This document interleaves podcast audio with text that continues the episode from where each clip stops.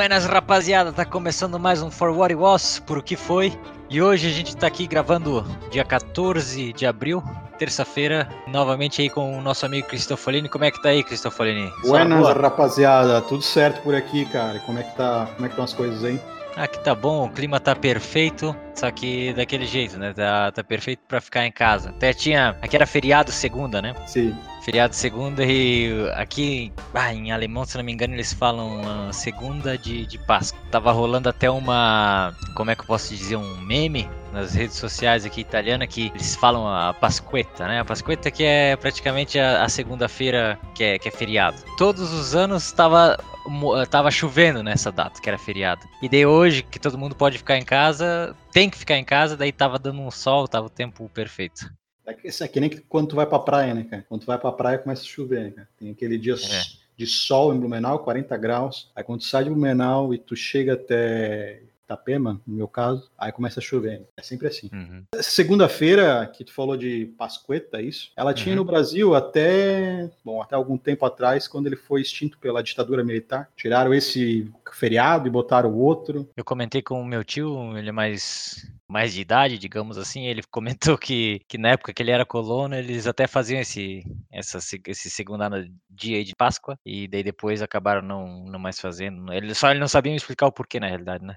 Eu tenho uma curiosidade. Vocês uh, recebem ovos de Páscoa ali também na Alemanha? Isso é uma coisa muito americana, né? Eu acho que aqui no Brasil tem uma influência americana e aqui tem esses ovos de Páscoa, mas eu não sei se. Eu não lembro na Europa ter isso. Eu ganhei aqui da, da, da firma um chocolate que tem também um, um coelho com um ovinho, mas não sei se é normal. Isso não ganha muito chocolate aqui, para falar a verdade, né? Mas então, não, tem no supermercado aqueles ovos de Páscoa. Não, né? não, não, não, não, não. Não, tem, não, não que eu vi. Acho que se tem é uns bem pequenininho, assim, mas nada. É, é quase do tamanho. É, é, muito menor, assim, quase o tamanho de um ovinho mesmo de, de galinha. Acho que é a invenção americana depois os brasileiros copiaram, porque em outros é. países não lembro de ter visto também. É porque depois eles entenderam que vendendo 200 gramas de chocolate por 100 reais dava para fazer muito dinheiro, né? Exatamente. Então foi um ótimo negócio. Capitalismo, né? Capitalismo a full. E hoje a gente vai estar falando sobre a data 17 de abril, novamente referente à sexta-feira, que é o dia que esse podcast vai estar entrando ao ar. E o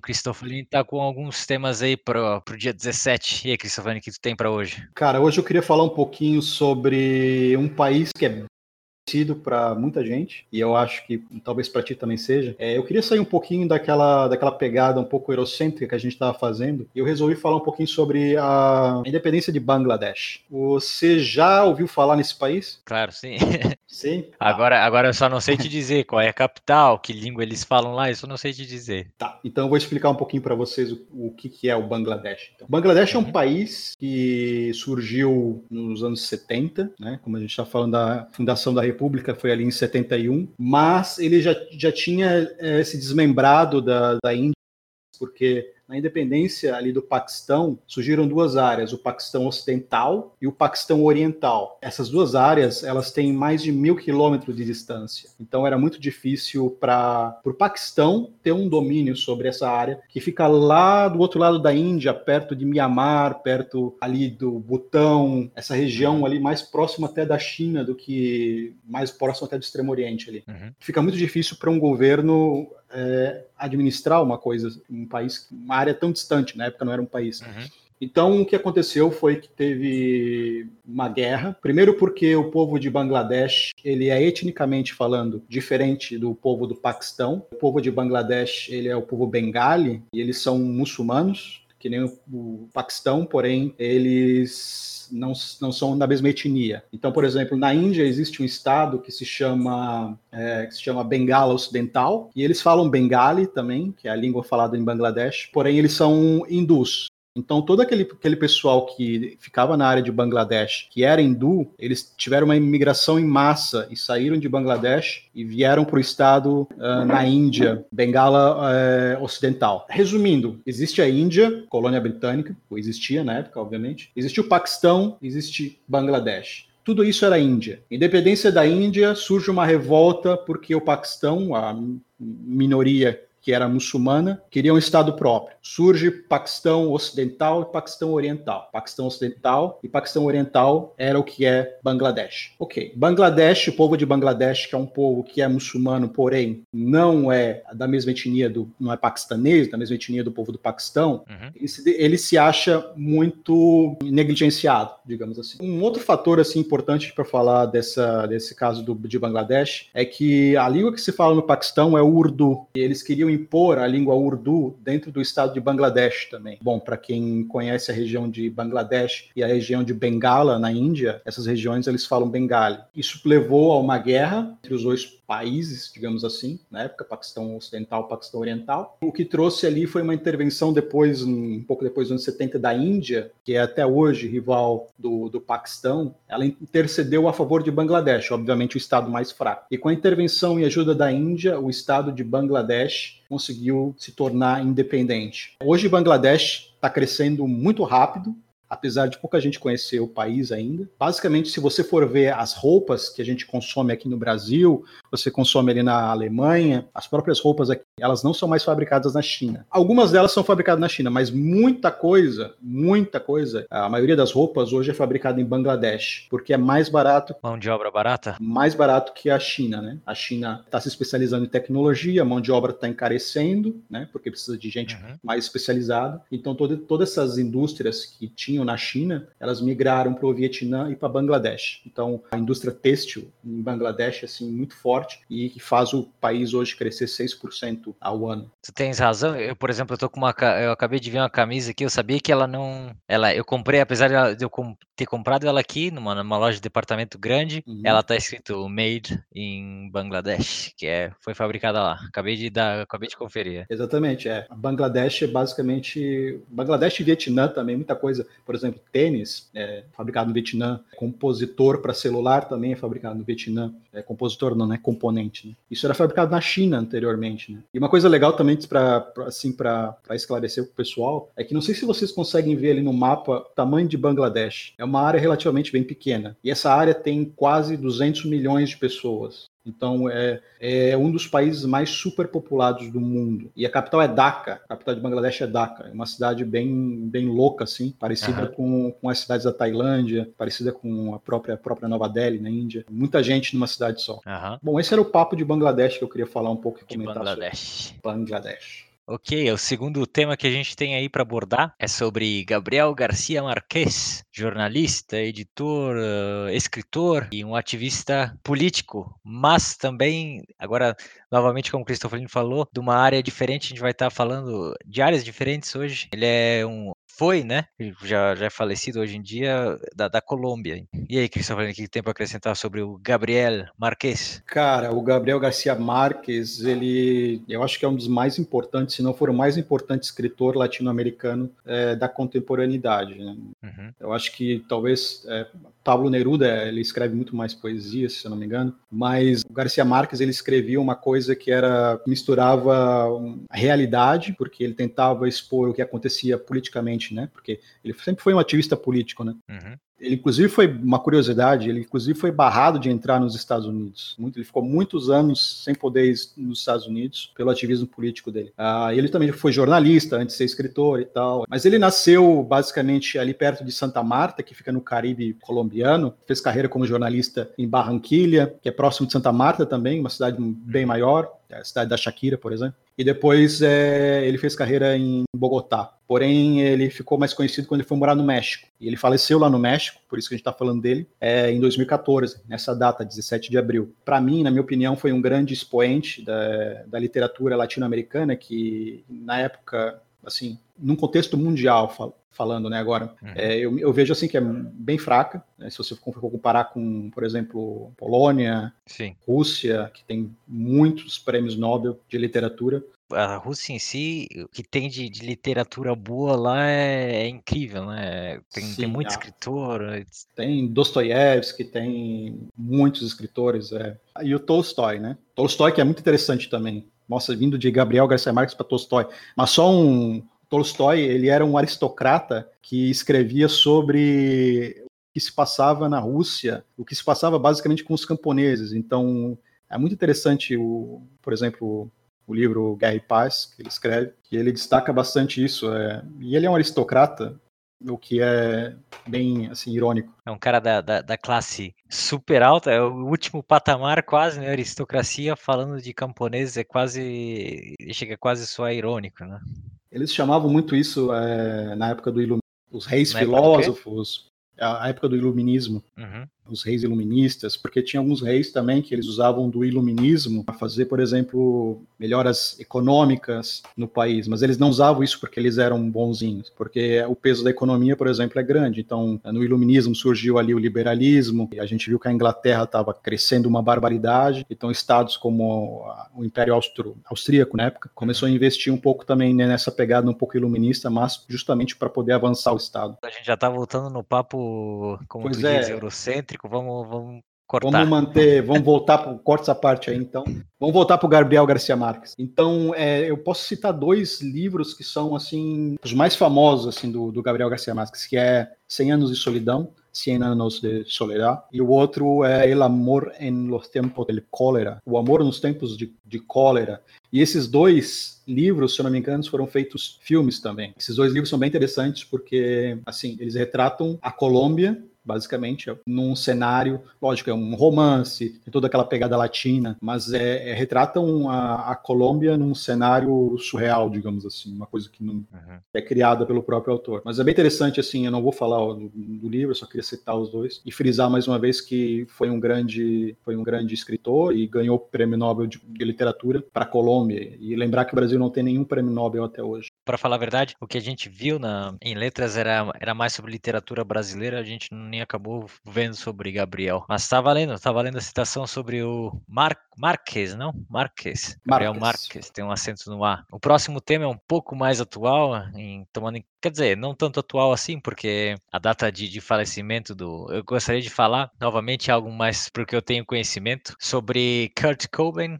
Ele. Não sobre ele, mas sim sobre um dos hinos que ele. Que, por composição dele, que foi o Smells Like Teen Spirit. Provavelmente quem tá ouvindo. Quem tá ouvindo essa, esse nome agora, talvez não sabe. Talvez uma, uma parte não sabe conhecer qual música que é essa pelo nome, mas se tocar, se tocar os primeiros acordes, a pessoa vai reconhecer. Clássico, né? É aquelas músicas assim que para quem não é muito do, para quem não gosta muito do gênero, sabe, conhece mesmo não sabendo o nome. É, é, um, é um clássico. Eu, apesar de gostar muito do, do grunge, é, qualquer pessoa que gosta de grunge não aguenta mais ouvir essa música porque ela foi tão estourada, ela foi tão é, escutada e tocada por eu quando na época que tocava em banda a gente tocava tanto essa música, então o cara acaba ficando enjoado, mas que eu queria falar que nesse dia 17 de abril, o Nirvana, a banda Nirvana do Kurt Cobain, tocou pela primeira vez ao vivo num hotel lá em Seattle, performou essa música pela primeira vez ao vivo que Seattle berço do grunge, né, cara? Berço do grunge ali foi Outra banda de Seattle, né? Pearl Jam, por exemplo. Eu, Pearl Jam, se eu não me engano, também o Soundgarden vem de lá. Deixa eu até ver se eu não tô falando besteira. E são assim de, de todas essas, é, o Soundgarden também é de lá, também tudo da, da mesma pegada, assim meio lenhador, um clima, um clima frio. Isso fica no norte da, do, dos Estados Unidos, então fronteira com Vancouver, no Canadá. Exato. E então o pessoal tem um, um assim, uma, como é que eu posso dizer, um tipo emocional mais mais frio, né? Uhum. Nasceu aí o Smell Like Teen Spirit. A, a, capa do álbum é muito interessante. É um, é um bebê mergulhando, um bebê capa pelado. É um bebê sem roupa. Ele tá seguindo uma nota de. de não sei não sei se dá para ver quantos dólares que é, mas está seguindo uma, uma nota de uma, uma, assim uma, uma crítica social já desde uhum. sabe mostrando que desde o do início a gente é a gente é motivado à base do dinheiro e o Kurt Cobain apesar de dele ser milionário já em alguns casos ele ainda, até pelo, pelo consumo de droga excessivo dele, ele às vezes estava com, com milhões na conta, mas ainda acabava passando uma noite dormindo no banco da praça, sabe? Sem trocar uhum. de roupa por um, mais de uma semana. Então, sabe, é, e, e as entrevistas dele, assim, dá pra ver que é um cara é, extremamente humilde, sabe? Não tem. Ele, sabe, teve vários problemas familiares, etc. Então ele cresceu assim, uma, uma teve uma vida é, judiada no início. Posso dar uma dica pro pessoal? Uhum. Tem uma série na Netflix que fala sobre a morte de Kurt Cobain. Eu acho bem interessante. Eu vi naquela série, cara, que ele não era só bom como, como cantor, obviamente, compositor. Ele pintava também? Ele pintava também, cara. Então eu achei isso muito legal. E aí a pegada da, do estilo de, de, desenho dele também parecia essa, esse estilo grunge, assim, era a mesma uhum. pegada, assim, uma coisa um pouco mais para baixo, assim, mais down. Parte da, da pintura foi influência da, se não me engano, da avó dele, tá? Que deu para ele no início uns negócios lá para ele brincar, pintar, etc. Ele acabou, ele acabou, acabou ficando bom na, na pintura. Se eu não me engano, no livro até cita, o livro se chama Mais Pesado que o que o céu, se não me engano, Heavier Than Heaven. Uhum. Conta uma parte lá que ele, se eu não me engano, um dia ele foi preso, não sei se ele tava pichando o carro. Ele, sabe, era, apesar de ele ser rico, já em algum momento ele ainda fazia uns negócios assim que ele, ele não tinha noção. Parece para mim que ele não conseguiu se adaptar a isso. Parece que ele que era uma coisa meio que não sei se é inesperado ou não, mas ele ah. não se adaptou a essa, essa fama que ele teve. Não sei se Exato. ele esperava tanta fama. E é, ele meio que surtou depois disso. Porque até o primeiro álbum, assim, não foi uma, um estouro completo, né? Ele depois trocou o baterista, etc. Mas o que eu queria falar, essa parte que ele foi preso, e daí qual que é a, qual que é a moeda entre, uh, assim, entre os, uh, as pessoas que estão no, no, no, presídio, né? A moeda lá na, na cadeia, na prisão, é o cigarro. Uhum. E como ele uhum. sabia desenhar, ele desenhava mulher, assim, fazia um nu artístico e vendia pros, pro, pros detentos lá em troca de cigarro, cara, e era um negócio assim. Fazia nudes. O porquê eu queria comentar dele isso, uh, hoje é porque eu queria ter comentado semana passada, na verdade, que dia 5 de abril fez 26 anos, né, de, desde que ele, do suicídio dele, foi encontrado na, na casa dele lá com, ah, não lembro que arma que era, mas é, existe teorias da, da conspiração, existe, mas... Existe eu ia uhum. até levantar essa questão, assim, eu ia te, até te perguntar. Uhum. Eu ia te perguntar se eu podia perguntar a pergunta clássica que todo mundo acha que quem matou ele foi a, a mulher dele, né? É, existe, existe, porque é, parece ser uma. Parece ter sido uma, uma, arma assim de cano longo. Então, para ele ter mirado e, e atirado nele mesmo, ia estar tá numa posição assim meio estranha. E do jeito que ele foi encontrado já é meio contraditório. E daí todo fã do Nirvana odiava, odeia até hoje praticamente a Courtney Love, que é a mulher dele. Ela tem uma outra banda que muitos dizem que ela cresceu, cresceu em cima do Nirvana, em cima da fama dele, mas aí os fãs dela já dizem, já diz o contrário, não, porque ela já tinha banda, eles já se conheceram, ah, não lembro se era em turnê, agora não, se eu falar vou estar tá mentindo. Mas ela já, ela já tinha uma banda e já cantava também. Ela já era, ela já era independente assim, então, só que mesmo assim, a fama que ele conseguiu depois era mil vezes superior, então ela, Sim. então fez aí dia 5 de abril 26 anos sem o Kurt, e era isso que eu tinha para falar. Eu queria só uma, eu não sei se eu posso acrescentar mais uma coisinha, mas eu queria. Uhum. É, eu lembro que é uma coisa um pouco pessoal agora, mas a gente a gente estava conversando sobre essa música e ela tem um motivo de se chamar assim. E eu acho ah, que sim, é. sim, ele ele morava ele morava acho que com uma das namoradas dele no começo e tinha um desodorante que se chamava Teen Spirit ou não sei lá o que que era, é, que é o Teen Spirit que é tipo espírito adolescente, não sei lá o que. E daí nasceu esse nome aí, Smell Like. O nome da música. É, Smells Like Teen Spirit. Não... Cara, é alguma coisa assim relacionada com. Com desodorante, desodorante. no fim. Exato. Ele tinha, assim, várias músicas assim, com, com um nome que era. Às vezes um nome era X, mas a letra era sobre qualquer outra parada lá. Ele tem até uma música que se chama. Ele fez pra namorada dele, que ela tava cobrando uma música pra ela. Uhum. E ele fez, escreveu a letra pra ela. E ela achou a letra muito bonita, não sei lá o que, só que ele, daquele jeito dele, assim, de guardar as emoções tudo pra ele, ela, che ela chegou e perguntou: tá, qual que é essa música aí? É, como é que é o nome dessa música? E ele falou: é About a Girl. Mas era sobre uma, uma, uma garota, uma guria, e essa guria era a própria namorada dele, só que ele não quis dizer. Ele falou: ah, é About a Girl. E, e também é outro sucesso do, do Nirvana. É, os nomes das músicas dele são, são extremamente bem, bem criados, assim. Exato. É, tem, tem uma música que até a MTV impediu dele tocar num, num live que se chama Rape Me, que se chama, traduzindo literalmente, é, é muito, assim, é forte, né, poeticamente pesado, que é uhum. a tradução é, é estupre-me, né, é um negócio assim. E daí ele até comenta numa das entrevistas lá, porque ele, ele diz assim, o quão diretos a gente tem que ser, o quão objetivo a gente tem que ser para mostrar a realidade, sabe? Toda essa essa podridão da, do, do ser humano para tá, ele sabe, ele queria só ser objetivo Uhum. Então a, a, MTV não deixou ele tocar no ao vivo lá. Mas ele até acaba tocando, não sei se era nesse ao vivo, mas ele acaba tocando essa música ao vivo de qualquer jeito, em outros eventos, né? E aí ela também foi um outro clássico, né? Estourou bastante essa música. Sim, sim, acho não que praticamente o... Smell Like Teen, like teen Spirits, mas... Praticamente também... o álbum todo, né? Porque naquela época, a gente tá falando de, dos anos 90, então o pessoal tinha que comprar o CD, tinha que comprar a cassete, tinha que comprar o disco, então o pessoal consumia a música de uma forma literal, né? Não era, não era só de um jeito que hoje a gente joga aqui, tem um cantor X, ele fez uma música tal, e ele é conhecido uhum. somente por essa música e, e acabou, sabe? Ah, me fala três músicas desse cara aqui. Ele é super popular, tá na boca de todo mundo, mas ninguém conhece nada dele. E naquela época, não. Tu gostava de uma música, tu comprava o álbum todo, tu comprava o disco todo, e sabe, tu tinha um tempo para apreciar, para curtir aquele trabalho, não era só. Era uma coisa muito mais uh, lapidada e garipada também, né? É, eu acho que tem, tinha todo um, tem toda uma coisa mais sentimental por trás dele. Até quem tá com o Spotify agora aberto ouvindo a gente, depois quiser procurar Nirvana, vai estar. Tá, o, o Spotify sempre sugere as, não sei se as cinco primeiras faixas mais populares dele. Mas o que eu gosto de fazer, eu vou, rolo um pouco, um pouco mais para baixo, é, um pouco mais para baixo, e lá eu consigo abrir o álbum, e daí lá eu escuto o primeiro álbum, o segundo álbum, eu ouço o álbum completo, porque daí dá para entender a evolução uhum. dos discos, a evolução de cada, sabe, tem toda uma, uma história por trás do músico. Eu gosto de sempre sempre me aprofundar. Sabe quem fazia muito isso? É, quem fazia muito isso na época e hum. teve que mudar essa estratégia foi o Pink Floyd, porque o Pink Floyd também, é, se você for ver a música dele, você não consegue entender se você não ouvir as outras. Então, o que, que eles Aham. faziam era um, um disco, um LP, e todo esse LP era baseado naquele tema, e as músicas tinham relações entre si. Sim, então, eles ela tinha uma intro. Se fosse um, uma obra de arte, assim, né? Todo aquele Sim. LP. E hoje não tem mais isso ela se intercalava, né? Era uma intro que, uhum. É, que essa intro combinava com. Exatamente, elas, elas se combinavam entre da, si. Da música anterior. Tinham relações. É, uhum. Por exemplo, o álbum The Wall, essas músicas elas têm conexões umas com as outras, e eu acho isso muito legal. É, essa, uhum. Hoje não, não, tem mais. Né?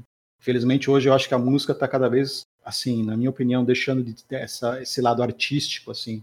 Mas, é que a música está tá sendo consumida de outra maneira, né? Então, por exemplo, às vezes a gente não vê nisso música é, em, em, um álbum, por exemplo, em um EP, mas talvez a, a ele, o que, que a pessoa, o que eu vejo eles fazendo hoje em dia lá no YouTube, eles pegam, por exemplo, três músicas aleatórias do, do álbum e fazem daí tipo uhum. uma historinha de, de clipe, jogam no YouTube, alguma coisa assim para se intercalar. Então eles, sabem, acabam adaptando outros métodos para seguir nessa, nessa linha. Eu acho legal ao mesmo tempo, lógico, eu tenho Spotify, o Spotify é muito mais barato do que você ficar comprando LP, é muito mais prático também, então eu não vou dizer uhum. que eu uhum. sou contra Spotify, a gente até publica no Spotify o nosso podcast, mas é, eu, eu, sinto falta de, de da, da garipagem, da, daquele momento que você saía para garipar e buscar um CD de uma banda que às vezes você não conhecia, e daí você tinha aquele, rolava um sentimento ali, eu gostava dessa, dessa pegada muitas lojas de música tinha, tinha vários, como é que eu posso dizer, CD players que tu com um fone de ouvido tu conseguia lá ouvir algumas faixas, né? Tinha toda aquela uhum. história do, da capa. Exatamente, uma relação física, né? É, Mas... é uma coisa que tá, talvez com o tempo vai voltar, porque hoje em dia está se tornando raridade, né? Então. É... Exatamente. E é bem, é bem pegada do nosso podcast aqui, né? For What It Was, né? As coisas mudam, né? A gente está agora numa pelo, outra pegada. Pelo que isso foi. É. Hoje em dia a gente está em outra vibe, talvez, talvez em. Eu acho que isso é mais rápido do que a gente pensa, talvez em dois anos revoluciona totalmente, porque hoje em dia a música, o podcast é tudo uma coisa assim, é através do stream, né? Então, uhum. pode ser que em, daqui dois anos não sei, 5, 10, mude todo o sistema de gente consumir é, áudio, então é só um, a gente tem que esperar para ver o que acontece. O que me espanta, me espanta não, não, não de uma forma negativa, mas é, me espanta de alguma forma, é como o mercado musical evolui e como que as gravadoras elas têm que se, se reinventar, Modelar. se uhum. remodelar exatamente. Todo momento, né? Porque Antes, antes mesmo do Spotify, tinha. Eu não lembro agora o nome, mas você publicava a música e daí ela tinha um preço também. Já tinha uma pegada que era um pouco mais. É, não era do CD, não era mais do. Não era nem de. Você publicava a música e ela tinha um valor lá. As músicas eram, eram começavam Sim. a ser vendidas Como é que é o nome daquele site? Por exemplo, é, bandas antigamente para gravar, eles faziam um preço X. A gente vai, ah, vamos cobrar 15 mil para gravar o teu CD e a gente já dá mil cópias. Uhum. Né? Isso já inclui mil cópias. Hoje em dia, pelo que eu vejo as gravadoras assim de bandas grandes, eles já fazem o contrato e essa gravadora já tem o próprio canal no, no YouTube, alguma coisa assim, que ali eles já vão divulgar o teu material, entendeu? Então, é, já tem um. É totalmente sobre mídia social, é, sabe? É outra pegada hoje em dia. Então, não. Uhum. Porque o CD poucas pessoas consomem e, e bandas da atualidade começaram a fazer LP novamente para o pessoal que é da, da velha guarda, digamos assim. Era isso que a gente tinha, tinha pro primeiro bloco. Vamos começar o segundo bloco aí, vamos ver o que dá.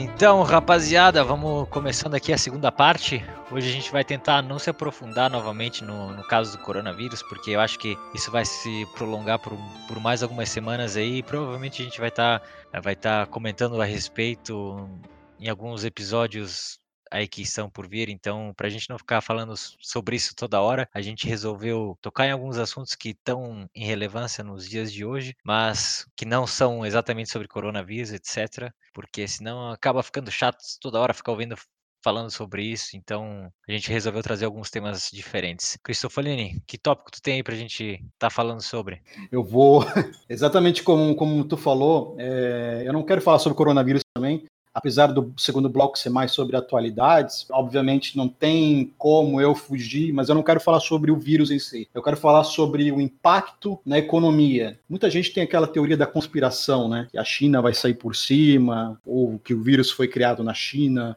por um propósito, a dominação mundial, etc. Mas eu quero só destacar uma coisa, assim, na parte econômica, que esse ano a China vai sofrer uma recessão que ela nunca viu desde 1976. A China nunca sofreu uma, uma recessão em toda a sua história desde 76. De 76 até hoje, é, ou seja, 76 é, Mao Tse-tung ou Mao Zedong, ele deixa o governo e quem assume então é o Deng Xiaoping. E desde então, na verdade, o Deng Xiaoping, eu não vou entrar aqui muito mais profundamente, mas ele não assume a presidência da China ou ele é primeiro-ministro da China. Ele é, assume o, o Partido Comunista Chinês. Como, partido, como, como chefe e presidente do Partido Comunista Chinês, você obviamente comanda o país inteiro. Então ele tinha um outro presidente e um outro primeiro-ministro, mas quem mandava no país era ele porque ele era o, o chefe do partido. Uhum. Então ele assume, desde que Deng Xiaoping assumiu a China, isso desde 76, a China não teve nenhuma recessão.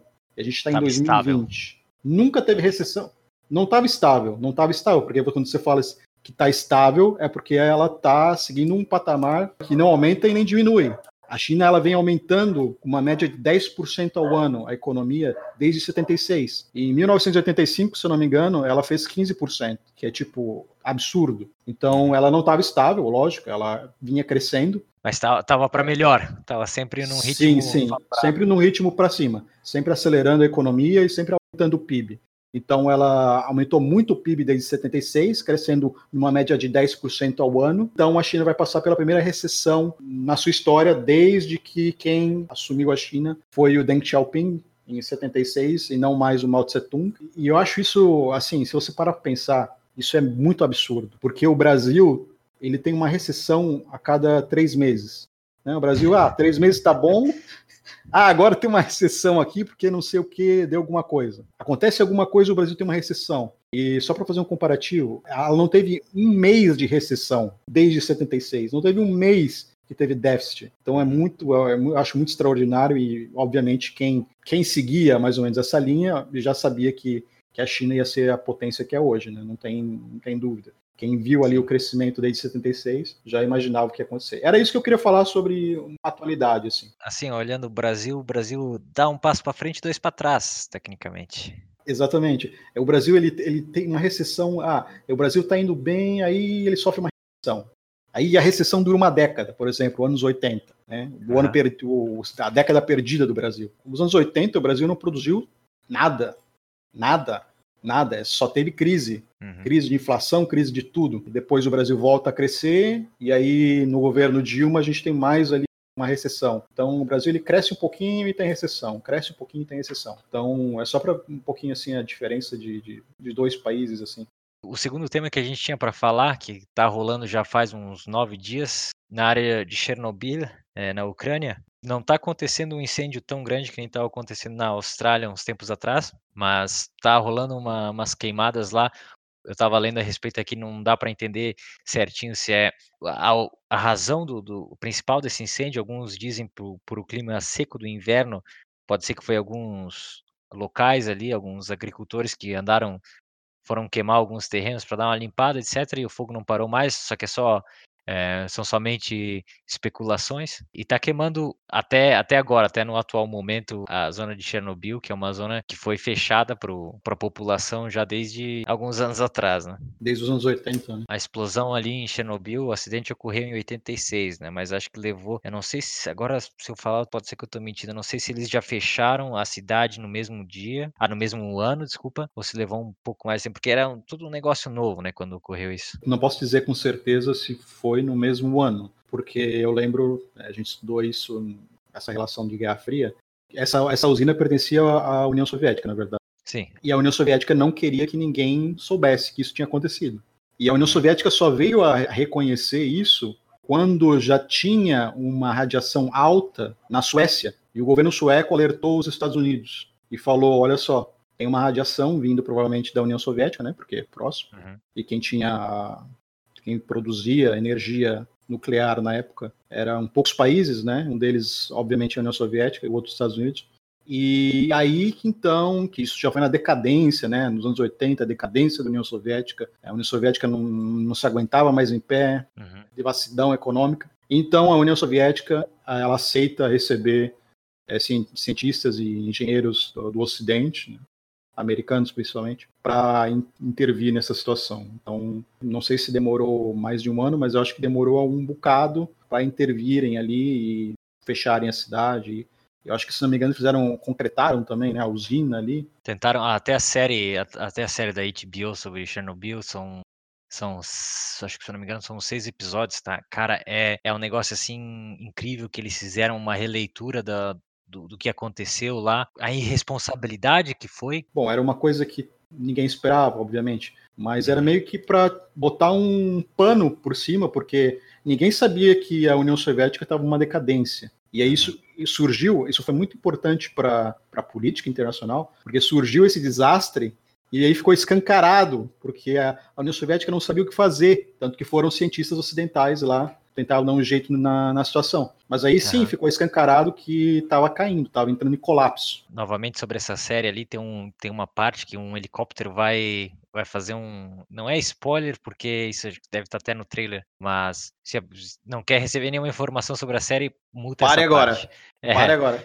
Porque tem uma parte lá que eles fazem essa releitura e que é uma imagem que está sobrevoando um helicóptero. Não sei se é para jogar areia, se é para jogar cimento, se é para jogar água, o que, que era que eles queriam jogar nessa, nessa parte que estava queimando ali.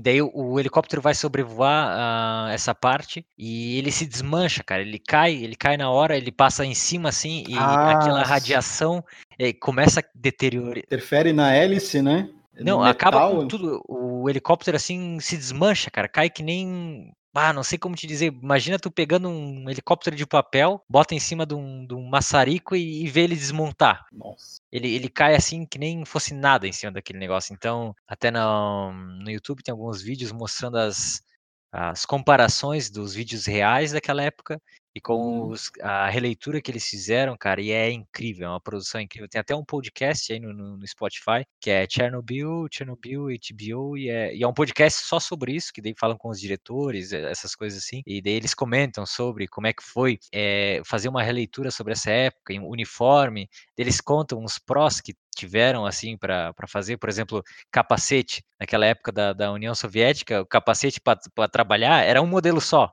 Então, uhum. Então, sabe, era um capacete ali vermelho, com acho que tinha uma, uma estrela e basta, era só isso ali. Então, para eles, algumas partes foram muito fácil, é muito fácil de, de, re, de fazer uma releitura, mas algumas partes foram mais difíceis. Então, essa cidade, quando a União, a União Soviética queria produzir alguma qualquer tipo de produção, eles chegavam, ah, aqui tem um pedaço de terra, porque essa cidade foi algo relativamente novo na época. Então, ó, vamos produzir uma, uma usina Uh, lá, eles pegavam, chegavam lá, construía, a, a, chamava os, os, trabalhadores, o pessoal que estava trabalhando lá e, e, montava a cidade assim pré-planejada. Então não é uma uhum. cidade que teve uma história atrás. Eles chegavam, aqui vai ter uma, uma, uma, usina tal, vai ter uma indústria tal, aqui a gente precisa de tantos prédios, um hotel, um hospital. E cidade é o estilo chinês, né? É o estilo comunista. É, mesmo. até por isso que tem, sabe, a, a arquitetura dela é, é, é aquele negócio padrão. É tudo parece a mesma coisa. Soviética, né? E hoje em dia tá, o que acontece com essas queimadas lá que tá agora estão pegando fogo, que muitas partes foram é, de terra radioativa, a, a, árvores, é, casas, materiais foram enterrados ou uhum né? Algumas, algumas, muitas coisas deixaram lá. Então agora com, com essas queimadas, além da, da própria fumaça de todas essas queimadas já ter um efeito negativo no, no meio ambiente, ainda teve, uhum. rolou alguns picos de radiações maiores. É interessante, né? Porque eu imagino assim, é, quando, é, quando tem um objeto, por exemplo, que você está falando que acumula radiação, né? Tem radiação acumulada, com um incêndio ele vai sofrer mais uma degradação. E não sei, eu não, eu não, eu não estudo energia atômica. Uhum. Eu imagino que dentro desse objeto, quando ele sofre ali uma degradação, aquela fumaça, obviamente, é tóxica, né? E tem, possui radiação. Então, é, a radiação vai se espalhando mais ainda quando tem um incêndio, né? Essa é a minha conclusão. Então ela pode se espalhar para outros lugares. Aí o pessoal que fala, ah, coitado dos animais que vivem lá, essas coisas, esquece, porque isso desde que quando aconteceu esse acidente, a primeira coisa que, o, que, a, que a polícia florestal, não sei, bombeiro lá, o que eles acabaram fazendo foi matando todos os seres vivos que, que tinham ao redor lá por porque eles não sabiam como ia ocorrer essa radiação. Muitos os animais provavelmente iam chegar a se aproximar perto dessas coisas e iam acabar morrendo por, pela radiação depois, ou alguma mutação, sabe? Então só ia ter efeito negativo. Então eles Poderia acabaram. passar também, né? Mas meio que não é um vírus, mas se uma vaca está contaminada e você vai lá passar a mão nela, está com radiação também. Exatamente. Então eles tiveram um efeito negativo, acabaram matando, sabe, tudo quanto é gato, cachorro, é, bicho uhum. selvagem, acabaram limpando tudo. Então, hoje lá em Chernobyl é um silêncio total na noite, não tem barulho de é galho, se for galho mexendo, é só é só o vento soprando, essas coisas. Até assim, querendo comentar, eu ia para Chernobyl agora em junho ou julho, né? É, eu queria fazer uma. Queria estar numa excursão lá. O que acontece que agora, por, pelo fato do, do, do Coronga aí, eu não vou poder estar indo para lá. Pois é, tu tinha me comentado que ia, ia lá, né? Eu, eu acho que, assim, para quem é, gosta de história, é sempre legal estar nesses lugares, né? Porque você, você vê de perto aquilo que aconteceu na, ali no, nos anos 80. É exatamente, é o que eu queria falar é que tem, por exemplo, tem carros lá, é, sabe, é história parada, tem carros lá que foram estacionados em 86 e que tá lá até hoje, uhum. sabe, não foram mais tocados, não foram mais, e é uma área assim, apesar de ter bastante stalkers, que eles falam que é o pessoal que vai lá ilegalmente vendo, porque a Ucrânia até aumentou a, eu estava pesquisando, eles até aumentaram a penalidade para se a pessoa for lá e, e ser pega pela, pela, pelos seguranças fora de uma, de uma excursão, tem uma multa, rola mó esquema burocrático lá para. Que eu acho que você pode ver até certo ponto, né? Até certo ponto você pode. É, exatamente. Tem lugares lá que a radiação tá mais, assim. Tá muito alta. Obviamente tem radiação, mas ela tá mais controlada e, e, sabe, não é uma radiação, como é que eu posso dizer, que causa muito problema em, em pouco tempo, porque uma excursão ali dura um, dois dias. Tem muitos lugares lugares que a gente tem, eh, a gente tem radiação. Vale-se alguns raios-x, assim, digamos. Isso, raio-x, avião, o avião, ou eu até estava vendo um vídeo de um ucraniano lá, ele estava na, na, cidade de Kiev, lá na capital, e ele mostrou a radiação lá na capital, estava maior do que alguns pontos lá em Chernobyl. Obviamente, não lá no, no centro, perto do, dos reatores, né? Se eu não me engano, ah, foi sim. o terceiro reator que explodiu, e o quarto eles estavam ainda construindo, e está lá até hoje não acabado, né? Então, e se eu não me engano, dinheiro... foi, eles, eles tinham uma simulação, alguma alguma coisa do tipo que eles iam fazer, e eu acho que eles esqueceram de alguma coisa. Foi um erro humano ali. Mano, humano não, né? Mas um erro do governo, enfim. É, foi assim, se tu vê a série, tu vê que é, foi assim, negligência e responsabilidade uhum. de algumas pessoas. Ah, cara, eu, eu, poderia comentar, só que eu acho que a gente vai comentar sobre Chernobyl com mais detalhes em outro episódio. A gente queria focar mais sobre a, a, as queimadas, né? Então é uhum. é isso. É, o que tá rolando lá agora é essas queimadas. Então, em pleno, plena época de coronavírus, quando tu vê, quando não tem como piorar, sempre acontece algo pior, né? Aí eu queria lembrar uma coisa bizarra que eu vi. Bizarra não, né? Mas assim, eu estava falando de Ucrânia. É, eu vi que o presidente de Belarus, ou Bielorrússia, para alguns, a pequena Rússia, né? Se eu não me engano, Belarus é, em russo significa Rússia branca, alguma coisa assim. Uhum, exatamente, Rússia branca. E para quem é polonês, por exemplo, ou quem não gosta da Rússia, chama de pequena Rússia, né? Porque tem um, uhum. uma influência russa forte ali. E eu estava vendo que o presidente falou que ia matar. Uma, uma curiosidade só. Ele declarou que não, não, não, não precisaria fechar nada porque eles iam combater o vírus com vodka. Eu achei interessante comentar isso. Né? Um presidente falar isso, né? bem, bem irresponsável. Uma curiosidade, lá não parou nada em Belarus. O futebol tá rolando, tá tudo, tudo acontecendo, e o presidente lá que tá no poder há 200 anos, mentira, não tá há 200 anos, mas tá um tempão no poder, desde que uhum. Belarus se tornou independente da União Soviética, e ele dá uma declaração dessa, que ele vai combater o vírus com, com, com vodka. É, com vodka e sauna, ou vodka e alguma outra coisa. É, isso, é, isso acontece também em várias, várias coisas no Brasil, né? Já tava rolando aí uma fake news que se tomasse vinagre com vinagre com sal, não sei o que, tu ia ficar imune do coronavírus, sabe? É, são pessoas, não sei, é, de má índole criando isso, ou de ingenuidade, ignorância, e é. daí contra outras pessoas que dão, dão suporte a essas ideias, né? E aí se viraliza, né? Mas nesse caso, eu, Roberto, eu acho que foi mais tipo assim. Ele quis. Ele, na verdade, foi um comentário que ele quis dizer que ele,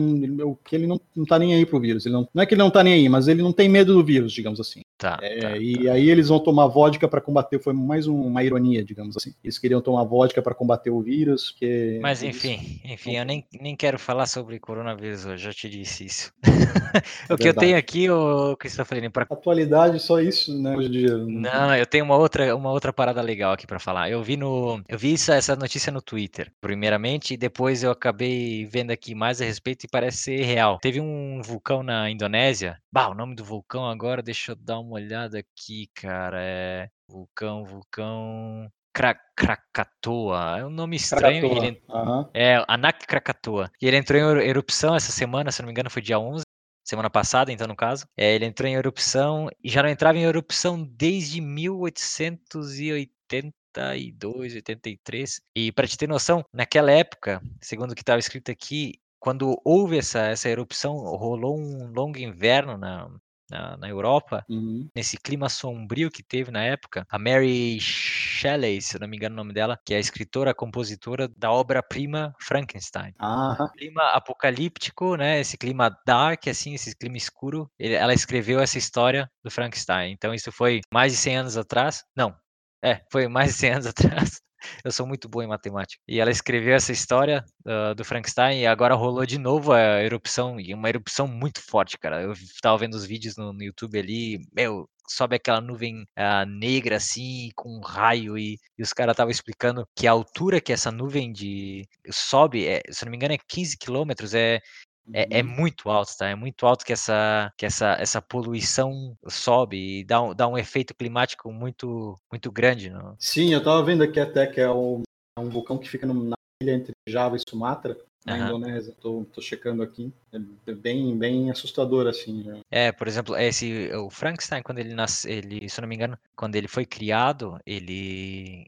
No começo ele era uma novela Aí tu me pergunta como é que era uma novela em 1880 e tanto, né? Ah, uma novela você diz é porque na época antes das a novela era novela é um, um estilo de escrita. 99,9% do brasileiro que tá ouvindo isso agora vai pensar numa, numa telenovela. Novela né? da, novela Acho da... que até em português de Portugal eles falam telenovela até hoje, não sim, é no, só novela.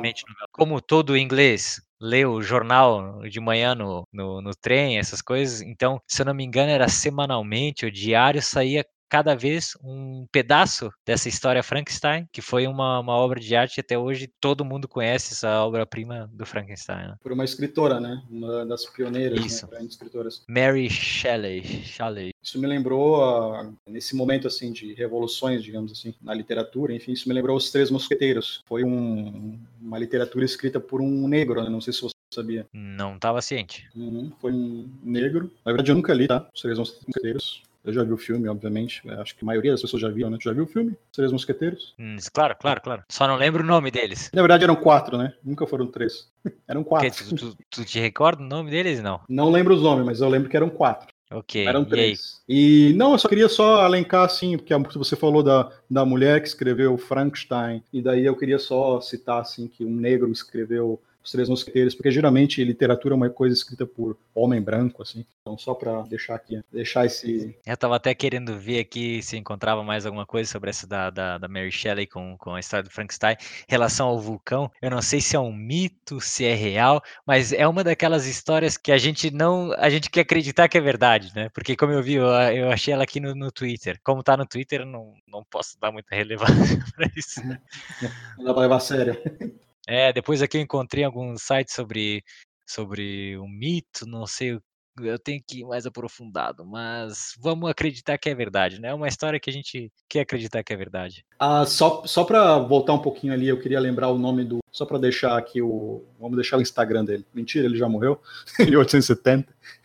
Mas o nome dele era Alexandre, Alexandre Dumas. Ele escreveu os Três Mosqueteiros, O Conde de Monte Cristo, e, se eu não me engano, Robin Hood também. Então, três clássicos, né, cara? Agora tu deu um nome muito alto aí, cara. Eu espero que tu esteja certo. Eu vou ler aqui de novo para ter certeza, ó. Põe o romance autor clássico ah. da literatura, como Os Três Mosqueteiros, Conde de Monte Cristo, cujas edições não vou falar o nome da editora que lançou no Brasil. Uhum. E além dos títulos, acima publicou também Robin Hood e Napoleão, uma biografia literária. Eu acho. Ah, deixa eu vou ler de novo esse aqui. Mentira, tá?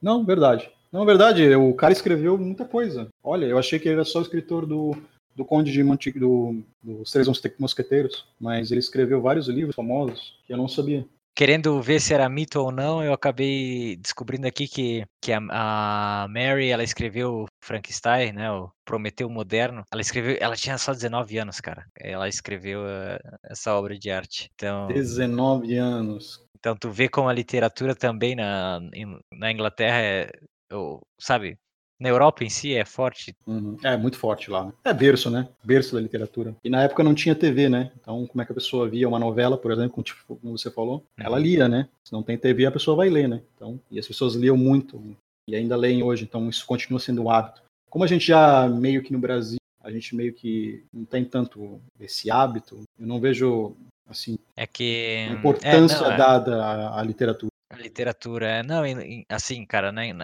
nem na Alemanha eu vejo o pessoal lendo tanto quanto na. Eu vi é, lendo tanto quanto na Inglaterra, tá?